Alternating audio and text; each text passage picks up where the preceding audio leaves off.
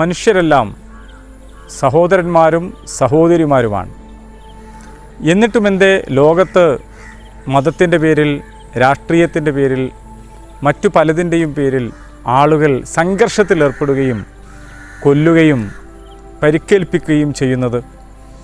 ഒരു കഥ പറയാം. വളരെ പണ്ട്, ഒരുപാട് കാലം മുന്നേ, ഒരു വലിയ തറവാട് വീടുണ്ടായിരുന്നു.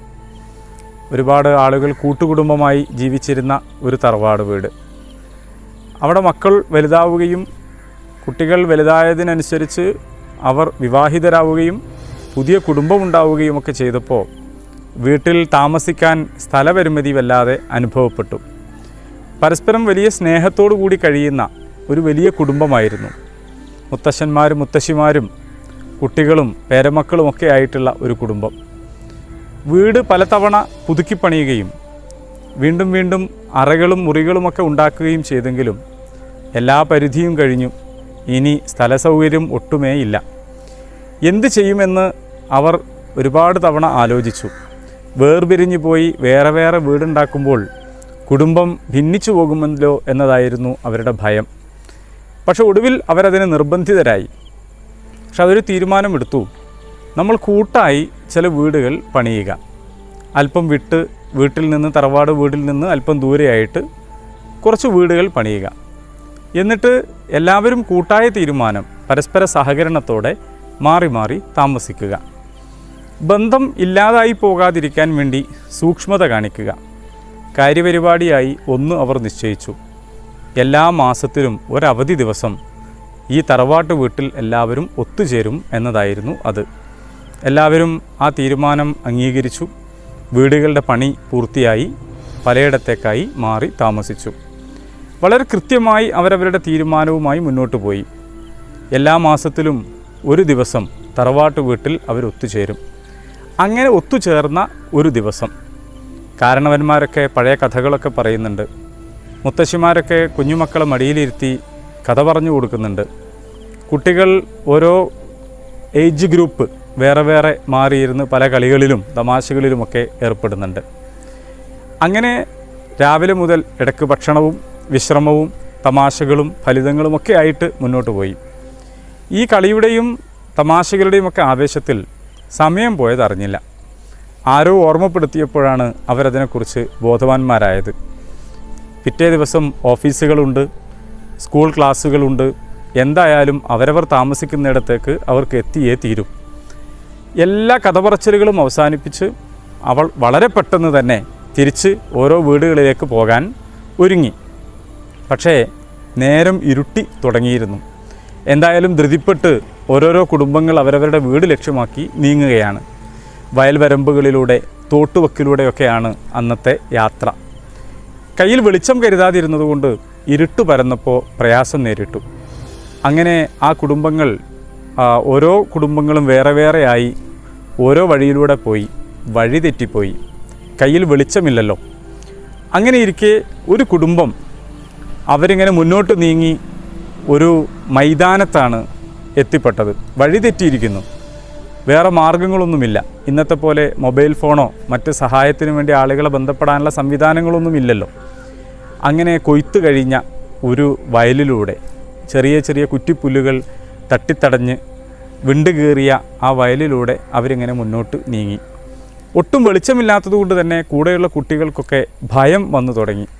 പ്രത്യേകിച്ചും പകൽ സമയങ്ങളിൽ ഭൂതപ്രേത പിശാചുക്കളെക്കുറിച്ചൊക്കെ ഉള്ള കഥകളൊക്കെ കേട്ടുകൊണ്ടാണ് വൈകുന്നേരമായത്.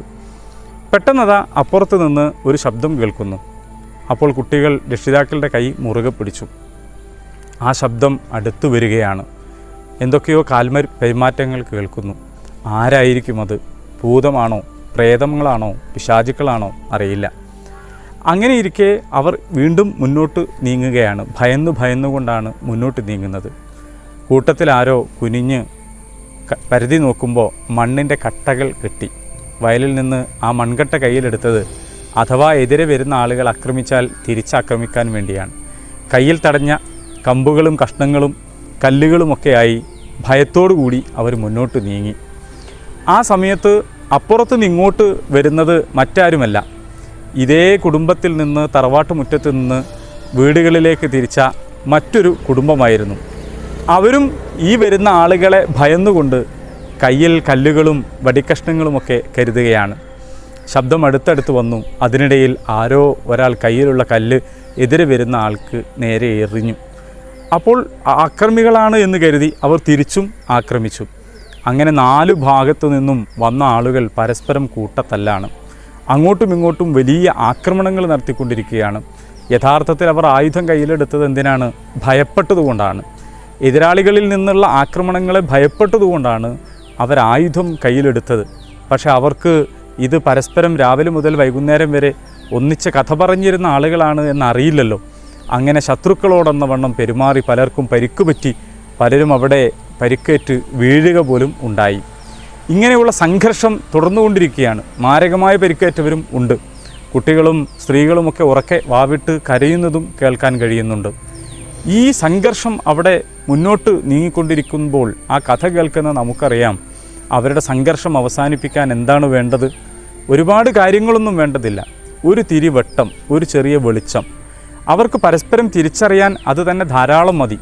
സ്നേഹപൂർവ്വം മാസാന്തം ഒരുമിച്ച് കൂടുന്ന, എന്നിട്ട് വേദനയോടുകൂടി വ്യസനത്തോടുകൂടി വേർപാടിൻ്റെ ദുഃഖത്തോടുകൂടി പിരിയുന്ന ആളുകൾക്കിടയിൽ സംഘർഷം അവസാനിപ്പിച്ച് കെട്ടിപ്പിടിക്കാനും ഞങ്ങൾ സഹോദരന്മാരാണെന്ന് തിരിച്ചറിയാനും ഒരു ചെറിയ വെളിച്ചമാണ് ആവശ്യമുള്ളത്. പക്ഷേ ആ വെളിച്ചം ആരാണ് കത്തിച്ചു വെക്കുക? ആരുടെ കയ്യിലാണ് ആ വെളിച്ചം ഉള്ളത്? ആ സംഘർഷം അവസാനിപ്പിക്കാൻ ഒരു വെളിച്ചം മതി എന്ന് നമുക്ക് മനസ്സിലായല്ലോ. യഥാർത്ഥത്തിൽ നമ്മുടെ ചുറ്റുപാടുകളിൽ നടന്നുകൊണ്ടിരിക്കുന്ന വർഗീയവും സാമുദായികവും മറ്റുമറ്റുമായ സംഘർഷങ്ങൾ നാം സഹോദരന്മാരാണ് എന്ന് കാലത്തിൻ്റെ നീളത്തിൽ മറന്നുപോയതുകൊണ്ട്, പരസ്പരം തിരിച്ചറിയാൻ സാധിക്കാത്തതുകൊണ്ട് ഉണ്ടാവുന്ന സംഘർഷങ്ങളും ഹിംസകളുമാണ്. അവിടെ പരസ്പരം സഹോദരന്മാരാണെന്ന് തിരിച്ചറിയാനുള്ള ഒരു വെളിച്ചം കത്തിച്ചു വെക്കാൻ നമുക്ക് സാധിക്കുകയാണെങ്കിൽ, അതെത്ര ചെറിയ വെളിച്ചമാണെങ്കിലും ഒരു വലിയ കൂരിരുട്ടിനെ ഇല്ലാതാക്കാൻ ഒരു തിരിവട്ടത്തിന് സാധിക്കും. ആ ഒരു തിരിവട്ടം കത്തിച്ചു വെക്കാൻ ഉള്ള പരിശ്രമത്തിലേർപ്പെടുക എന്നതാണ് സംഘർഷങ്ങളും ഹിംസകളും അവസാനിപ്പിച്ച് സാഹോദര്യത്തെ തിരിച്ചു പിടിക്കാൻ ഉള്ള നമ്മുടെ മുമ്പിലുള്ള വഴി. ആ അർത്ഥത്തിൽ ഉള്ള വെട്ടവുമായിട്ട് മുന്നേറാനും ഉയർന്നു വരാനും നമുക്ക് സാധിക്കേണ്ടതുണ്ട്. അതിനുവേണ്ടിയുള്ള ഒരുക്കങ്ങൾ നാം നടത്തേണ്ടതുണ്ട്. എല്ലാവർക്കും സ്നേഹം.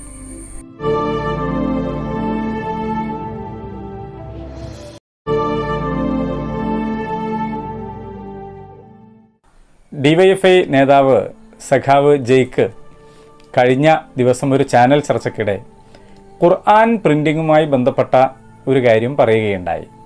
കേരളത്തിൽ പ്രിൻ്റ് ചെയ്യുന്ന ഖുർആൻ അറബി മലയാളം ഭാഷയിലാണെന്നും യു എയിൽ പ്രിൻ്റ് ചെയ്യുന്ന ഖുർആൻ പ്യുവർ അറബിക്കലാണ് എന്നുമാണ് അദ്ദേഹം പറഞ്ഞത്. അത് പറഞ്ഞുകൊണ്ട് കൂടെ ചർച്ചയ്ക്കിരിക്കുന്ന മറ്റുള്ളവരെ അദ്ദേഹം പരിഹസിക്കുക കൂടി ചെയ്യുന്നുണ്ട്. ഇസ്ലാമുമായും മുസ്ലിങ്ങളുമായും ബന്ധപ്പെട്ട കാര്യത്തിൽ തുടർന്നുകൊണ്ടേയിരിക്കുന്ന അജ്ഞതകളുടെ അല്ലെങ്കിൽ അശ്രദ്ധകളുടെ ഒടുവിലത്തെ ഒരു ഉദാഹരണം എന്ന് മാത്രമേ അതിനെക്കുറിച്ച് പറയാൻ കഴിയുകയുള്ളൂ. മുമ്പ് സാഷ്ടാംഗം പ്രണമിക്കുന്ന രീതിയില്ലാത്ത ഒരു നമസ്കാരമാണ് മയ്യത്ത് നമസ്കാരം. അപ്പോൾ മുമ്പൊരു നേതാവ് മരണപ്പെട്ടപ്പോൾ മറ്റേതോ ഒരു ഫോട്ടോ, സുജൂദിലായ സാഷ്ടാംഗം പ്രണമിക്കുന്ന ഒരു ഫോട്ടോ എടുത്തിട്ട് അത് മയ്യത്ത് നമസ്കാരമാണ് എന്ന് കൊടുത്തു എന്നൊരു പത്രത്തെക്കുറിച്ച് പറഞ്ഞു കേട്ടിട്ടുണ്ട്. ആ പത്രം ഞാൻ കണ്ടിട്ടില്ല, അതുള്ളതാണോ എന്ന് അതുകൊണ്ട് തന്നെ അറിയില്ല. പക്ഷെ അങ്ങനെ പറഞ്ഞ് കേട്ടിട്ടുണ്ട്. അതുപോലെ തന്നെ ഒരു പ്രധാനപ്പെട്ട ഒരു ഉദ്യോഗസ്ഥൻ ഒരു ചടങ്ങിൽ വെച്ച് എനിക്ക് മുസ്ലിങ്ങളെ ഇഷ്ടമാണ് എന്നും അതിൻ്റെ കാരണം ഇന്ത്യ കണ്ട ഏറ്റവും വലിയ മതേതരനായ ചക്രവർത്തി അക്ബർ, ആ അക്ബറിനെ അള്ളാഹുവിൻ്റെ പേരിൻ്റെ കൂടെ എല്ലാ ദിവസവും 5 നേരം പള്ളിയിൽ വെച്ച് വിളിച്ച് പറയുന്നവരാണ്, അതാണ് എനിക്ക് മുസ്ലിങ്ങളോട് ഇഷ്ടത്തിൻ്റെ കാരണം എന്ന് പറഞ്ഞതും കേട്ടിട്ടുണ്ട്. അപ്പം അദ്ദേഹം ഉദ്ദേശിച്ചിട്ടുള്ളത് അള്ളാഹു അക്ബർ എന്ന് പറയുന്ന വാക്കിനെയാണ്. അള്ളാഹു അക്ബർ എന്ന് പറഞ്ഞാൽ സാക്ഷാൽ ദൈവം ഏറ്റവും വലിയവനാണ് എന്ന് മാത്രമേ ഉള്ളൂ. അതേസമയത്ത് അദ്ദേഹം മനസ്സിലാക്കിയത് അള്ളാഹു എന്നും പറയുന്നു അക്ബർ എന്നും പറയുന്നു. അപ്പോൾ ഓരോ ദിവസവും 5 നേരം ഈ അക്ബർ ചക്രവർത്തിയുടെ പേര് വിളിച്ച് പറയുന്നു എന്നതാണ് ഈ മുസ്ലിങ്ങളുടെ മതേതരത്വത്തിൻ്റെ തെളിവായിട്ട് കേരളത്തിൽ ഒരുപാട് കാലം ജീവിച്ച ഒരു ഉദ്യോഗസ്ഥൻ പറയുന്നത്. ഇത് ഇങ്ങനെ പലപ്പോഴായിട്ട് തുടർന്ന് വരാറുണ്ട്. ഇപ്പോൾ കഴിഞ്ഞ ദിവസം കണ്ണവത്ത് സലാഹുദ്ദീൻ്റെ മരണം നമുക്കറിയാം. അദ്ദേഹത്തിൻ്റെ ജനാസ കൊണ്ടുപോകുന്ന ഫോട്ടോ ഇവിടെ നിങ്ങൾക്ക് കാണാം സ്ക്രീനിൽ. അത് കൊടുത്തിട്ടൊരു പത്രം താഴെ എഴുതിയിട്ടുള്ളത് ഇദ്ദേഹത്തിൻ്റെ കബറ് കൊണ്ടുപോകുന്നു എന്നാണ്. കൊണ്ടുപോകുന്നത് മയ്യത്താണ്, മയ്യത്ത് കട്ടിലിലാണ്. ഖബറെന്ന് പറയുന്നത് പള്ളിക്ക് സമീപം, പള്ളിയുമായിട്ട് യഥാർത്ഥത്തിൽ ഖബറിന് ബന്ധമൊന്നുമില്ല. പക്ഷെ നമ്മുടെ നാട്ടിൽ സാധാരണ ഖബർസ്ഥാൻ പള്ളിയോട് ചേർന്നിട്ടാണ് ഉണ്ടാവുക. ആ ഖബർസ്ഥാൻ എന്ന് പറയുന്നത് മറമാടുന്ന, മരണശേഷം മറമാടുന്ന സ്ഥലമാണ്. അതേസമയത്ത് പത്രം ഇപ്പോൾ ഈ കഴിഞ്ഞ ദിവസം മലയാളത്തിൽ ഫോട്ടോ സഹിതം കൊടുത്തിട്ടുള്ളത് ഖബറും കൊണ്ടുപോകുന്നു എന്നതാണ്. ഇങ്ങനെയുള്ള ധാരാളക്കണക്കായ കാര്യങ്ങൾ ഉണ്ടാകാറുണ്ട്. നിങ്ങൾ നോക്കൂ, കേരള സർക്കാരിൻ്റെ കലണ്ടർ ഏറ്റവും നല്ല ഒരു ഉദാഹരണമാണ്. കേരള സർക്കാരിൻ്റെ കലണ്ടറിൽ അവധി ദിനങ്ങൾ കൊടുത്ത കൂട്ടത്തിൽ പിന്നെ ഈദുൽ ഫിത്തർ, നമ്മൾ സാധാരണ മലയാളികൾ ചെറിയ പെരുന്നാൾ എന്ന് പറയാറുള്ള ഈദുൽ ഫിത്തറിൻ്റെ അവധി ദിവസം നമുക്ക് കാണാൻ പറ്റും. വളരെ കൃത്യമായിട്ട് അതിലിങ്ങനെ കൊടുത്തിരിക്കുകയാണ്. നിങ്ങൾ സ്ക്രീനിലത് കാണാം. എന്താ കൊടുത്തിട്ടുള്ളത്? ഈദുൽ ഫിത്തർ, എന്നിട്ട് ബ്രാക്കറ്റിൽ റംസാൻ എന്നാണ് കൊടുത്തിട്ടുള്ളത്. അതുതന്നെയും റംസാൻ 30-ൻ്റെ അന്നാണ് ആ അവധി കൊടുത്തിട്ടുള്ളത്. ഹിജറ കലണ്ടർ ചെറിയ അക്കത്തിലാണ് എഴുതിയത് എന്നൊക്കെയുള്ള വിശദാംശങ്ങൾ താഴെയുണ്ട്. അപ്പോൾ റംസാൻ എന്ന് പറയുന്നത് എന്താണ്? റംസാൻ എന്ന് പറയുന്നത് അറബി ഹിജറ കലണ്ടറിലെ ഒരു മാസത്തിൻ്റെ പേരാണ്. റമളാൻ എന്നാണ് അറബിയിൽ പറയുക. അത് ആണ് റംസാൻ എന്ന് പറയുന്നത്. ഈ റംസാൻ 1 മുതൽ ആ മാസം മുഴുവനായിട്ടും വ്രതാനുഷ്ഠാനമാണ്. ആ വ്രതാനുഷ്ഠാനത്തിൻ്റെ പരിസമാപ്തി അത് കഴിഞ്ഞതിന് ശേഷം തൊട്ടടുത്ത ഒരു മാസമാണ് ശവ്വാൽ. ഈ ശവ്വാൽ എന്ന് പറയുന്ന മാസത്തിൽ ശവ്വാൽ 1-ാം തീയതിയാണ് ഈദുൽ ഫിത്തർ. അപ്പോൾ ഒരു മാസത്തെ വ്രതാനുഷ്ഠാനം റംസാൻ മാസം, അതിനുശേഷം അന്ന് മാസപ്പിറവ് 29-ാം തീയതി രാത്രി മാസപ്പിറ കണ്ടാൽ പിറ്റേ ദിവസം ശവ്വാൽ 1-ആണ്, അന്നാണ് ഈദുൽ ഫിത്തർ ആഘോഷിക്കുന്നത്. ഇത് മലയാളികളായിട്ടുള്ള മുഴുവൻ മുസ്ലിങ്ങളും ഇവിടെ മുസ്ലിങ്ങളായി ജീവിക്കാൻ ആരംഭിച്ച അന്ന് മുതലേ ഉള്ള ഒരു കാര്യമാണ്. അപ്പോൾ ശവ്വാൽ 1-ന് ഈദുൽ ഫിത്തറാണ് എന്നുള്ള കാര്യം. പക്ഷേ 2020 ഇറങ്ങിയ കേരള സർക്കാർ കലണ്ടറിലും എന്താണ് കാണുന്നത്? ഈദുൽ ഫിത്തർ ബ്രാക്കറ്റിൽ റംസാൻ എന്നാണ്. അപ്പോൾ ഈദുൽ ഫിത്തർ റംസാൻ എന്ന മാസം കഴിഞ്ഞ് അടുത്ത ഒരു മാസം 1-ാം തീയതി നടക്കുന്ന ആഘോഷമാണ്. പക്ഷെ ഇവിടെ കൊടുത്തിട്ടുള്ളത് റംസാൻ 30 എന്ന ദിവസം ഈദുൽ ഫിത്തറാണ്, അന്ന് ബ്രാക്കറ്റിൽ റംസാൻ എന്നാണ്.